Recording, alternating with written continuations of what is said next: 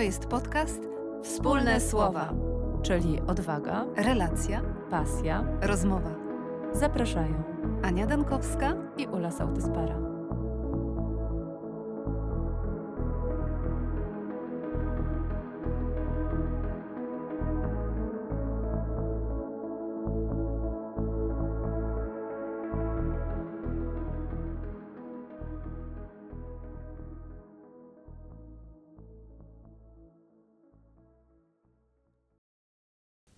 Witamy. Witamy. Zapraszamy do naszego kolejnego odcinka. A dzisiaj jest u nas gościni Marta Nowak-Kulpa. Witaj Marta. Witajcie, bardzo mi miło być z Wami znowu. Tak, znowu, ponieważ w zeszłym roku w czerwcu miałyśmy przyjemność razem rozmawiać, a teraz mamy ogromną przyjemność być e, patronem medialnym Twojej książki Opowieści z innej bajki, czyli Niepamiętnik psychoterapeutki. Ja jeszcze tak wspomnę, gdyby ktoś jakimś przypadkiem nie wiedział, kim jest Marta, że Marta jest psychoterapeutką eriksonowską, y, psycholożką, prowadzi praktykę prywatną w Gliwicach i pracuje w Instytucie Onkologii. No więc bardzo się cieszę, Marta, że miałaś czas i ochotę spotkać się z nami dzisiaj. Ochotę wielką, bardzo Wam dziękuję i za ten patronat, i za Wasz poprzedni cudowny odcinek o tej książce. Naprawdę bardzo dużo się dowiedziałam z tego odcinka o tej książce. dziękuję. Prawda? Ale mamy dla Ciebie też więcej. Y, Przygotowałyśmy fragmenty. Posłuchaj, proszę.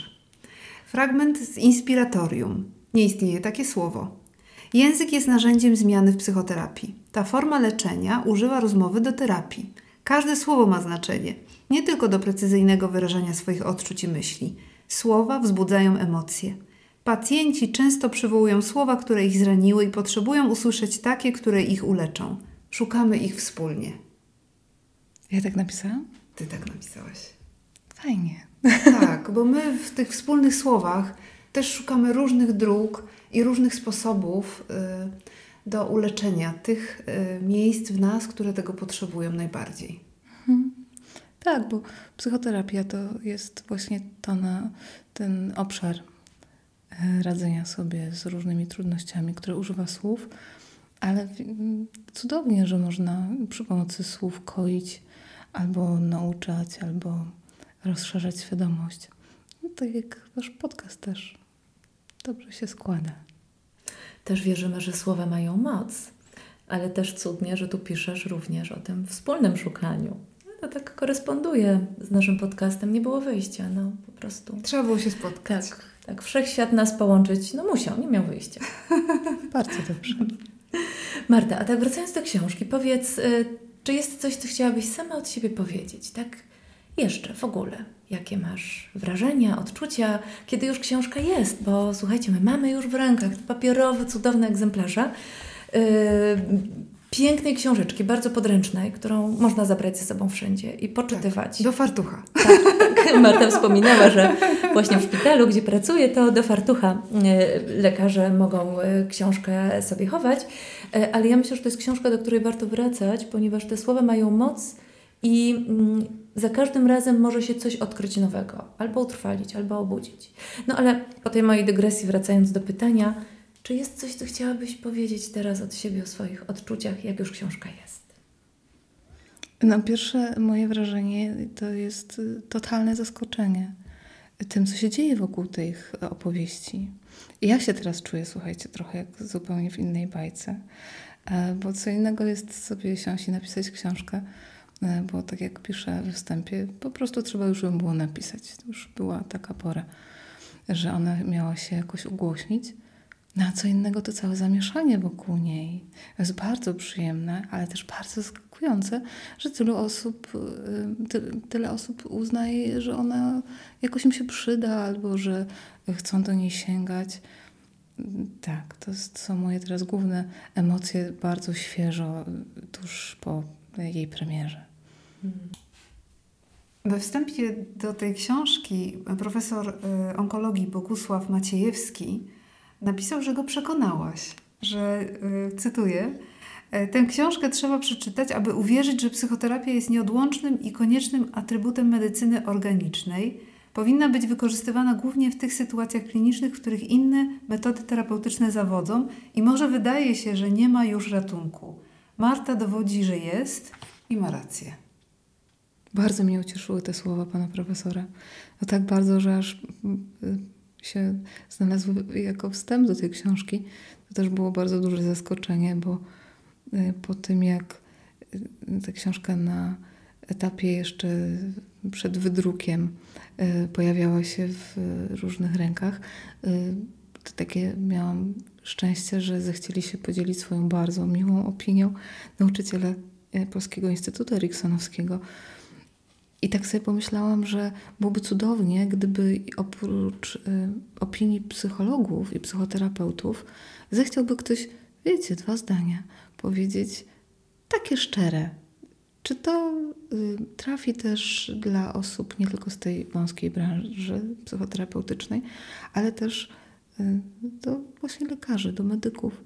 Dlatego śmieliłam się poprosić pana profesora o opinię, a on tutaj napisał takie mm, przychylne słowa, y, które no, pokazują mi, że rzeczywiście, jeżeli mm, lekarze mm, będą mieli taką ciekawość czy gotowość na to, żeby y, też sięgać po te inne metody wspierania leczenia, y, no to bardzo dobrze. Pan profesor jest szczęśliwie osobą o tak szerokich horyzontach, że też daje nadzieję, że takich lekarzy jest więcej i kontakt z nimi wszystkimi no, jest bardzo wspierający. Czyli ta opinia może być też inspirująca dla innych lekarzy, być może, którzy mają zaufanie do lekarzy, a niekoniecznie może do psychologów. Więc y, świetnie, że jest też ten inny głos w tej książce. Tak, ucieszył mnie bardzo. Ja też bardzo się cieszę z tej książki, dlatego że te historie, one celowo przez nas nie są tutaj opowiadane, bo czytanie ich sprawia bardzo dużą przyjemność, ale też pozwala y, na ten element zaskoczenia i móc tak naprawdę y, przeczytać w całości opowieść y, bez tej, tej wiedzy, co będzie na końcu, mhm. to, to mm, daje bardzo dużo przyjemności. Też myślę, że wartością jest y, to, że zaciekawiamy, przynajmniej ja mam taką nadzieję, że zaciekawiamy tymi opowieściami. No zepsułybyśmy tą przyjemność, tak, tak jak mówisz Ania, no nie? Gdyby były wszystkie puenty. No myślę, że wystarczająco tutaj y, przyciągające może być to, że to są opowieści realne o pacjentach, które no, jakoś się tam kończą i rozwijają, ale co się dzieje, to już zostawiamy czytelnikom. Ja ich wszystkich bardzo, bardzo, bardzo pozdrawiam, jeśli któryś z tych pacjentów, których historie są tutaj opisane i oni wiedzą, że to są oni, to, to ja jeszcze raz bardzo im dziękuję za to, że mm, miałam taką radość uczestniczyć z, wraz z nimi w tych wydarzeniach i że mogłam te opowieści później e, opisać. Książka według mnie jest też zwieńczeniem jakichś Twoich dokonań już wieloletnich, związanych z warsztatami, szkoleniami, historiami, które też zamieściłaś na swoim kanale YouTube, ale też y, właściwie zwieńczeniem też wieloletniej praktyki. I już we wstępie piszesz o tym, że miałaś to szczęście, że spotykałaś ludzi, którzy się też równie hojnie z Tobą tą wiedzą e, dzielili. Opowiesz o tym więcej? Jakie masz doświadczenie z innymi terapeutami, którzy też jakoś e, dla Ciebie zaistnieli jako nauczyciele, mistrzowie, tak? Myśmy o tym rozmawiały w tym poprzednim odcinku, prawda? Jak to się stało, że... E, że trafiłaś w ogóle tak, na Eriksonie. Tak, tak. I to jest y, ciąg dalszy tej opowieści, że y, ucząc się w Polskim Instytucie Eriksonowskim albo mając to szczęście podróżować po świecie i spotykać innych eriksonistów, no jakoś tak mi się dobrze zdarza, że z kim rozmawiam, to odpowiadam na każde pytanie i zawsze mówię trochę więcej i więcej i więcej. A że terapia eriksonowska ma to do siebie, że snuje się w niej historie, y, które są metaforyczne i uzyskuje się często odpowiedź na pytanie zadane albo na pytanie, które jeszcze nie ma się świadomości, że się chce zadać, to chyba o takim bogactwie myślałam że miałam dużo szczęścia do swobodnego zadawania pytań. Y, I y, do ludzi, którzy y, nie uciekali przed odpowiedzią albo zachęcali nawet do stawiania kolejnych. I ta otwartość, nie? Też tak myślę sobie, ona jest obecna też w tej książce, bo to z kolei przekłada się na to, w jaki sposób pracujesz z pacjentami. Czyli pacjent też jest w pozycji otwartej na to, żeby te pytania mógł zadawać tak sobie. Nie? Też, jeżeli dobrze to rozumiem. Tak, no ja tak...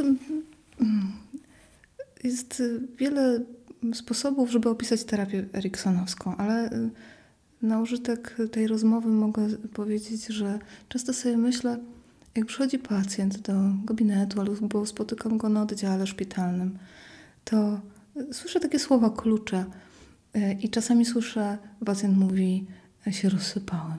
No, rozsypałem się. Ja wtedy sobie myślę, no tak, to jest tak jakby mieć poukładane jakieś y, swoje życie jak puzzle. I tak sobie myślę, przebiega życie i rozwój człowieka, że im dłużej żyje, tym ma więcej tych kawałków, ten obrazek staje się coraz pełniejszy i pełniejszy pełniejszy. No i w końcu mamy jakiś tam obraz siebie, swojego życia, tego, co ono przedstawia.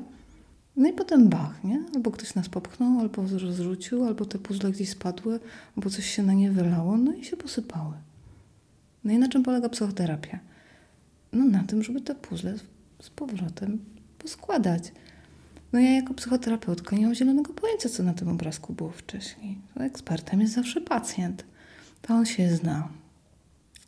Bywa też tak, że przychodzą pacjenci, którzy nie zdążyli tego obrazu siebie poznać z różnych powodów. Nie było im dane dostać instrukcji, obrazka, który pokazuje, jak układać puzzle.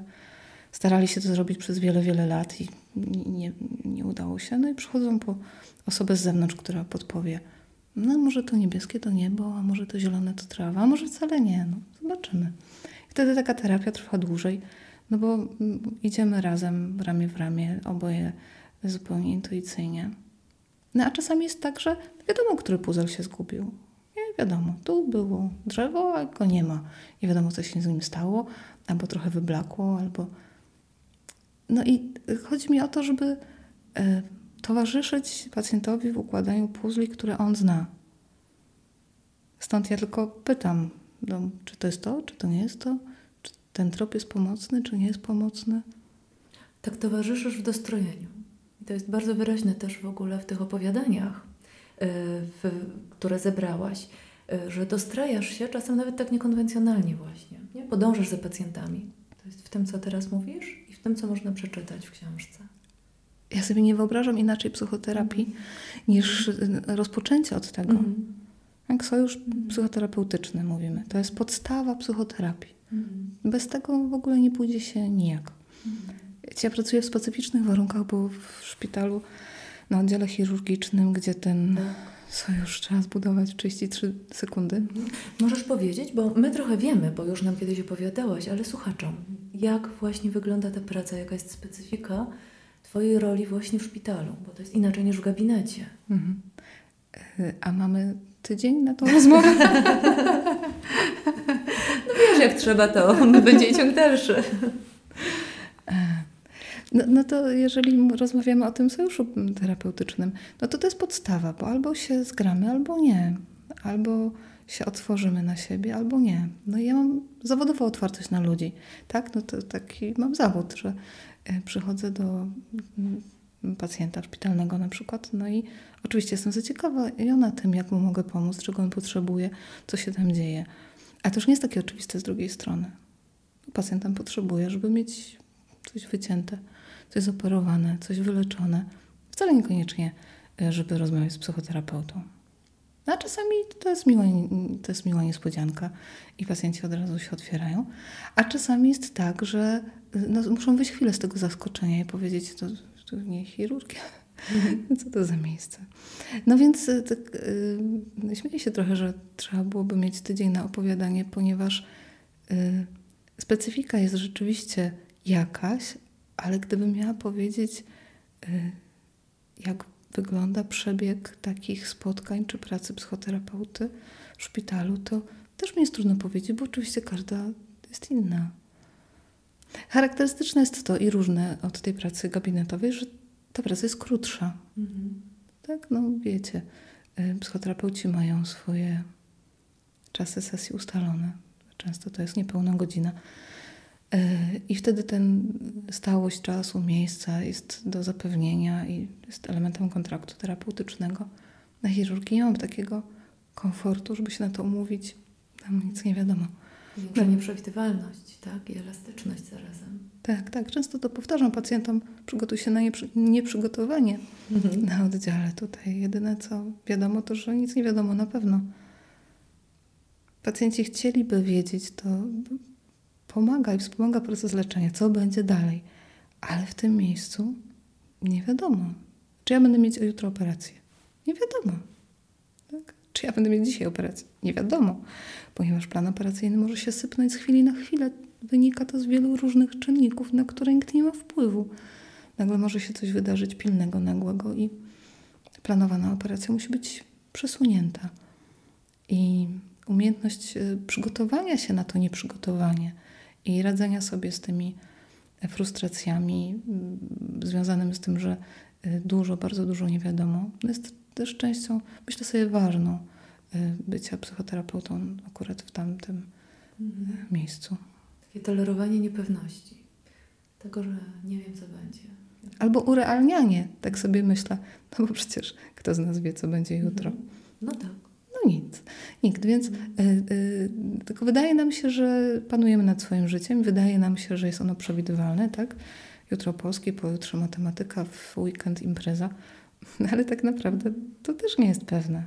To taki plan ogólny, który może się ziścić, a może nie. Taki kierunek. Tak. Y, Ja tak sobie jeszcze myślę, bo tutaj też tak y, mówimy trochę ogólnie o psychoterapii, ale jeżeli chodzi o psychoterapię eriksonowską, że mm, ta Twoja książka ma szansę upowszechnić właśnie wiedzę akurat konkretnie o terapii eriksonowskiej y, dla osób, które no, nie wiedzą, na czym polega ten nurt.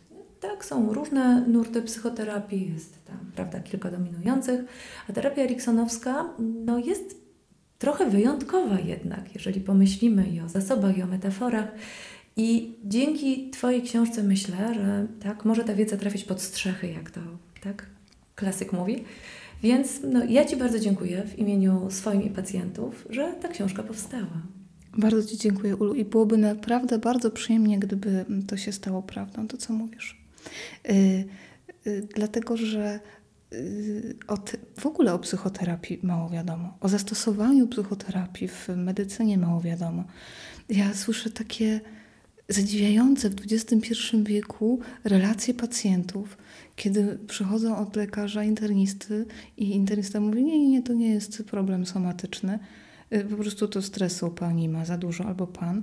No i pacjent mówi, no to może powinien iść na psychoterapię. A, serio? Ja wtedy robię takie oczy i mówię, serio? XXI wiek i lekarze jakby nie czują wagi zdarzenia? Znaczy, ja rozumiem, że diagnozę mają trafną, tylko Tak. nie wiedzą. Tylko nie wiedzą, że można, a jeżeli już można, to jest jeden nurt, jakoś bardzo wymieniany z imienia i nazwiska, jako jedyny ten skuteczny. Zauważyłyście? Jest coś taki, taki podział bardzo stereotypowy i jeżeli można to jakoś zmienić, to świetnie. Bo taki stereotypowy podział jest tak, psychoanaliza i wszystko, co jest związane z tym, czyli myślimy, myślimy dużo, pro- prowadzimy długich rozmów i to jest jeden rodzaj psychoterapii. A drugi rodzaj psychoterapii, taki nastawiony na efekt i na zmianę, no to jest jaka psychoterapia? No poznawczo behawioralne. Oczywiście. I ona jest wymieniana z imienia i nazwiska i zawsze propagowana jako ta, która ma przynieść zmianę. I ja się wtedy zadziwiam. No bo przecież nie tylko ta. Tak. Być może ta Tak. właśnie, jak mówisz Ulu, jest najbardziej, najlepiej znana. Mhm. Tak, i tak jak mówisz Ulu o tym, że y, ta książka może przybliżyć psychoterapię eriksonowską, to myślę sobie, że to jest bardzo duży, y, duża wartość, bo to jest Mhm. cudowna psychoterapia. Mhm, No tak, wiemy. Mm. Krzysztof Klejs napisał y, bardzo bogatą książkę Poznawanie pacjenta w terapii eriksonowskiej z olbrzymią ilością y, przykładów, z, z, również ze swojej pracy klinicznej, bardzo bogatej.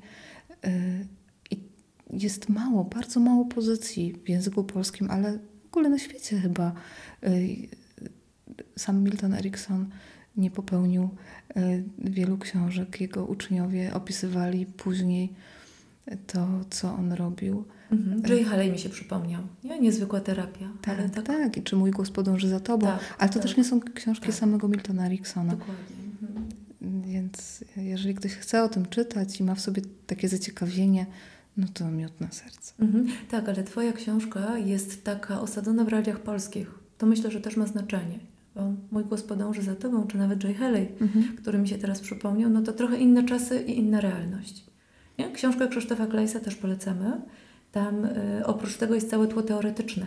Nie? Dużo takiego wątku dotyczącego diagnozy, y, co, co też pogłębia zrozumienie. Y, więc no, jest szansa, że ta wiedza się rozprzestrzeni wśród ludzi. Ja bardzo w to wierzę, bo też y, no, wierzę w terapię eriksonowską. Pewnie.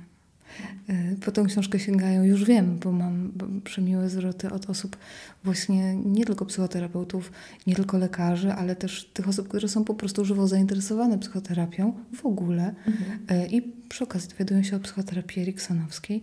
A mówiąc o tych realiach polskich, no tak, oczywiście masz rację, wszyscy bohaterzy tej książki to Polacy. Wszystkie te y, procesy, które opisuje jako pretekst do opowiedzenia tej historii działy się w Polsce, na Śląsku. Nasza to książka. A czy powiesz, jak ta praca na oddziale zmieniła Ciebie? E, Poza tym, że bardzo, to... Trudno to jakoś krótko opowiedzieć. Ale myślę sobie, że jak się uczciwie pracuje w takim miejscu, to nie da się nie być zarażonym tym postrzeganiem świata, który tak e, przewartościowuje bardzo. To jest miejsce, mm, wiecie, śmiertelnie poważne.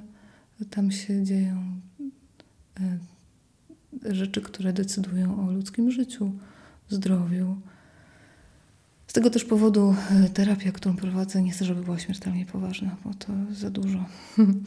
Ale rodzaj łapania e, dystansu, to nie jest dobre słowo, ale wiecie, takiej pozycji, w której mm, która jest też charakterystyczna mm, dla tych technik eriksonowskich, na przykład e, hipnozy, która pozwala zdystansować się, zdysocjować, popatrzeć na coś z bezpiecznej pozycji, przyjrzeć się temu lepiej, po to, żeby ponownie zbliżyć i zmierzyć silniejszym, albo mądrzejszym, albo odważniejszym.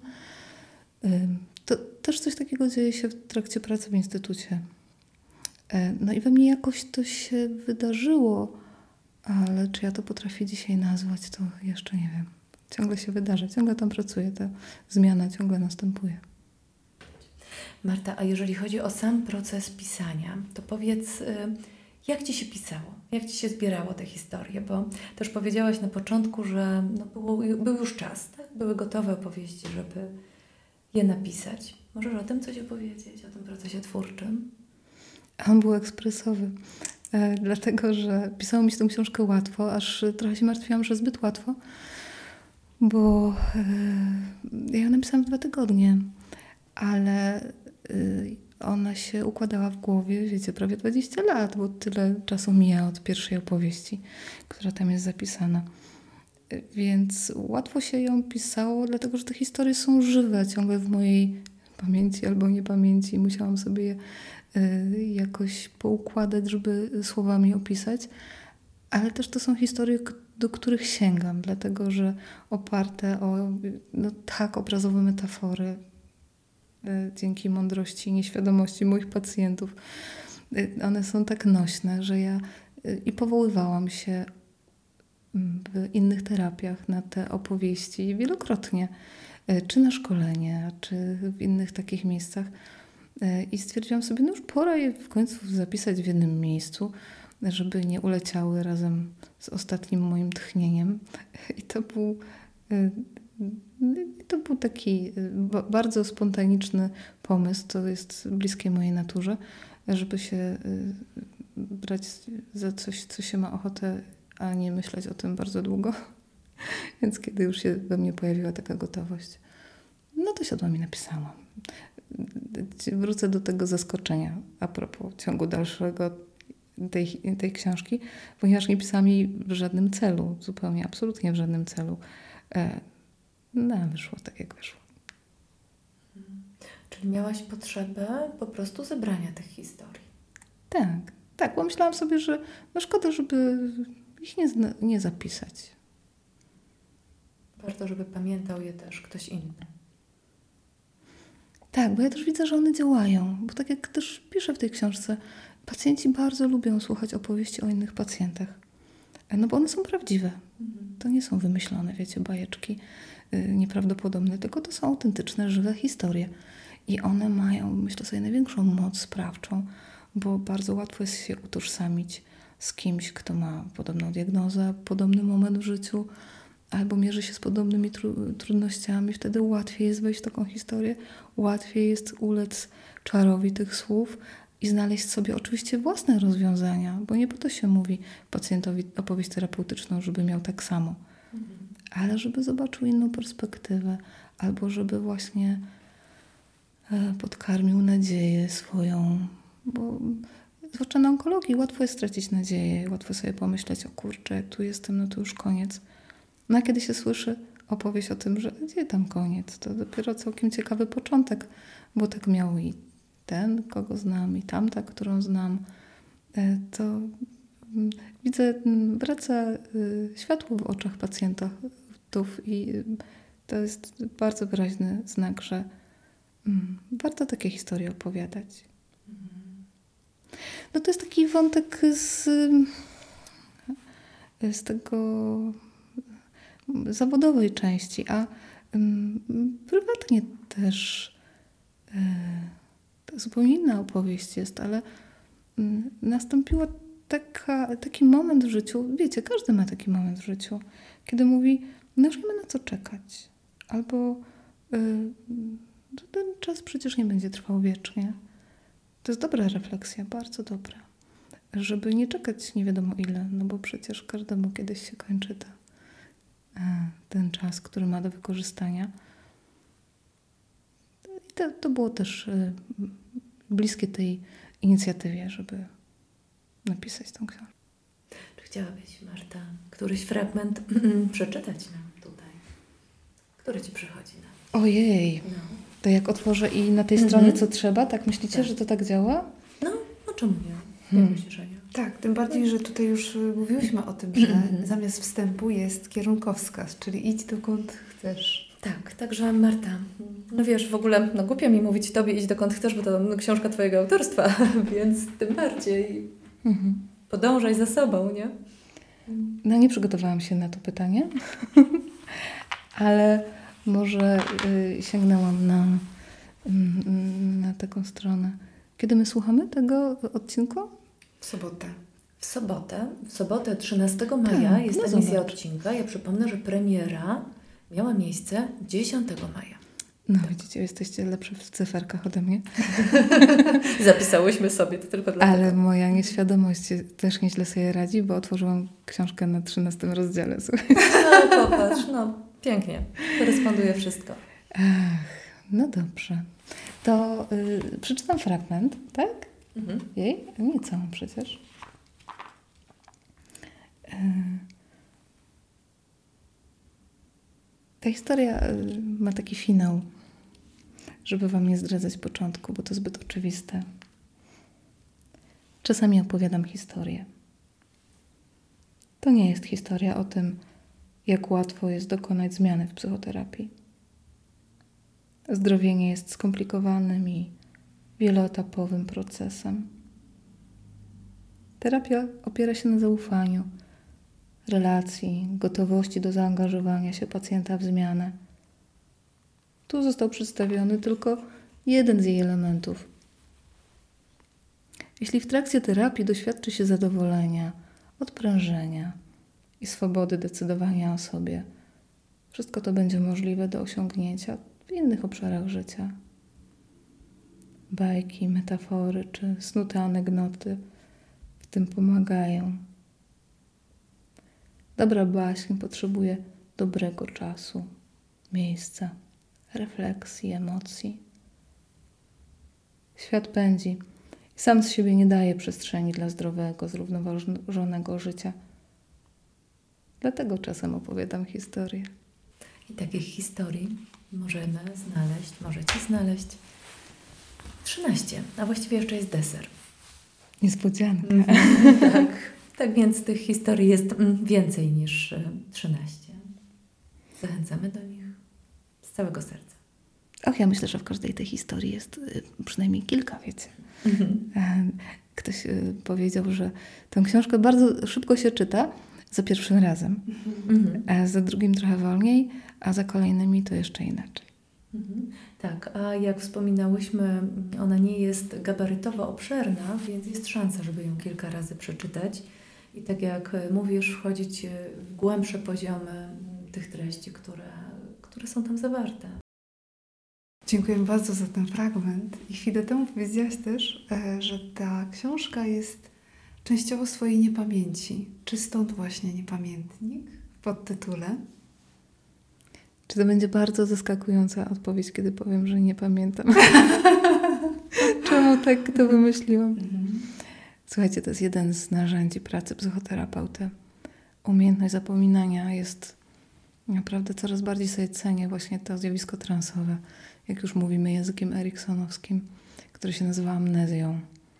Uczę też tej amnezji e, pacjentów, bo wiem, że za dużo wiedzy, za dużo pamięci, za dużo spraw, którymi zajmujemy się naraz, albo zbyt długo, albo zbyt boleśnie, e, osłabia. Ideą terapii jest szukanie wszystkiego tego, co nas wzmacnia, co karmi naszą energię, co nam jej dodaje. Z tą książką było tak, że kiedy ją pisałam, to, to rzeczywiście pisało mi się ją łatwo, może zbyt łatwo, bo te historie, jak się otworzyły w, głowie i w pamięci, no to zaczęły się tam snuć jedna za drugą, jedna za drugą, jedna za drugą. I w pewnym momencie doszłam do tego momentu, w którym powiedziałam sobie: Wystarczy. Bo zdałam sobie sprawę, że tych historii jest całe mnóstwo. Wiecie, to mogłoby być e, wieloodcinkowy serial, gdyby opowiedzieć wszystkie te historie. Ale e, tak jak ja nie robię notatek w trakcie sesji, e, bo są różne szkoły. Nie chodzi o to, że to jest jedna, jedyna słuszna, ale ja mam taki styl funkcjonowania, że ufam temu, że to, co ma być zapamiętane, zostaje zapamiętane. Jeżeli jestem uważna, uwagą rzeczywiście uczciwie przy pacjencie, to to, co jest istotne, zostanie. Oczywiście te notatki zawsze jest później czas sobie zrobić, ale nie w trakcie rozmowy z pacjentem.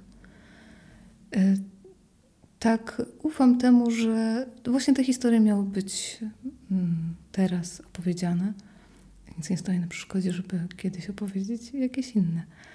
E, ale e, myślę sobie, że tak samo jak pamięć i pamiętanie jest wartością, tak niepamiętanie jest wartością równie ważną, choć czasami jeszcze ważniejszą. Mechanizm obronny albo zjawisko transowe, które przecież po coś jest, pomaga. Pewnie, pewnie. No mechanizmy obronne, jak sama nazwa wskazuje, służą obronie. A wiecie, że praca psychoterapeuty jest pracą mm, no, wymagającą stosowania tych ochron tak, ja powtarzam często, że jak się ktoś wchodzi do wody, to się zmoczy, a jak do młyna, to się umączy.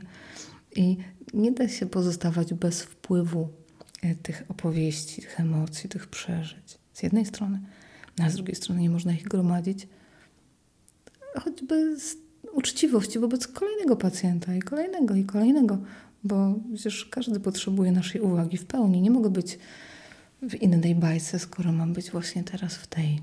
Tak, to, ta obecność leczy też, bo jest takim doświadczeniem mm, dość unikalnym, można powiedzieć. Często o tym rozmawiamy też z Ulą, że spotkać się prawdziwie z kimś to taki luksus. Tak, tak. Wiecie, ja nie wierzę w życie online, dlatego tak się cieszę też z Waszego zaproszenia i z możliwości bycia tutaj przy jednym stoliku i rozmawiania. Myślę sobie, że wszystkie inne formy mm, są nie tak dobre jak ta. No jest to jakiś substytut i lepsze to niż nic, ale też wierzę, że nic nie zastąpi takiej relacji, takiej dosłownie, tak? na żywo, face to face, kiedy jesteśmy w takim całościowym kontakcie siebie. Więc my też dziękujemy, że miałaś taką gotowość i możliwość przyjechać do nas. Z przyjemnością. Mhm. Powiedz zatem, jak zdobyć książkę, gdzie ją kupić? Czy mogłabyś powiedzieć więcej o tym? No jeśli się zgodzicie, to możemy dać link do zakupu Oczywiście. bezpośredniego. Super. Mam nadzieję, że mm, co zawsze lubię, e, w bezpośrednim kontakcie można ją będzie e, kupić. To się dzieje trochę poza mną, ale wiem, że mm, są planowane jakieś spotkania mm, autorskie przy, przy okazji wydania tej książki. Jak tylko takie będą, to na stronie swojej internetowej będę o tym informować, czy moje drogie patronki medialne, pozwolę Was tutaj też w to zaangażować. E, To jest zupełnie niedopracowana część tej imprezy, jak wiecie, bo ja napisałam książkę, to wszystko, co dzieje się dookoła, e, tak trochę jest też e, na bieżąco robione, więc Mhm. trzeba będzie zaglądać po te informacje. Wiem też, że książki są dostępne w różnych sklepach internetowych. Po wpisaniu ich tytułu pojawiają się tam sklepy, księgarnie. Mhm. Ale podamy link na Twoją stronę i na adres, pod którym u Ciebie też można książkę zakupić, ale na Twoją stronę, bo jak rozumiem, tam będą na bieżąco informacje o spotkaniach. My to też będziemy upowszechniać, udostępniać, ale jakby ktoś chciał u źródeł sprawdzić, to żeby mógł trafić na Twoją stronę. W ogóle zachęcam do kontaktu. Wiecie, gdy się nie ukrywałam przed ludźmi, bardzo łatwo jest e, znaleźć mój numer telefonu w sieci czy adres e, mailowy, więc tak, jak najbardziej bądźmy w kontakcie. Jeśli ma z tego wyjść coś dobrego, to tym bardziej chętnie. Marta, czy jeszcze byś coś chciała dodać na koniec naszej rozmowy? E, Poza tym, że było mi bardzo przyjemnie z Wami i że to jest trudna rozmowa, bo najtrudniejsze pytanie to jest, o czym jest ta książka. Bo ja oczywiście nie mam zielonego pojęcia, co em, czytelnik przeczyta. Więc y, bardzo Wam dziękuję za to, że Wy się dzielicie, o czym jest ta książka dla Was. Wszystkie te zwroty, które dostaję, a jest ich no, zaskakująco wiele, y, pokazują mi znowu moc metafory, czy moc y, takiego swobodnego czytania. Różne osoby mają różne swoje ulubione rozdziały, czy swoje y, ulubione historie i słyszę, no ale wiadomo, że ta historia to jest główna w tej książce i, i tych historii już słyszałam, że kilkanaście jest tych głównych. Y, Cieszy mnie to bardzo. Bardzo Wam dziękuję za towarzyszenie w tej y, jakże ekscytującej podróży. To dziękujemy raz jeszcze, Marta. I do zobaczenia pewnie, a wszystkim słuchaczom mówimy do usłyszenia. Do usłyszenia i do zobaczenia. Do usłyszenia.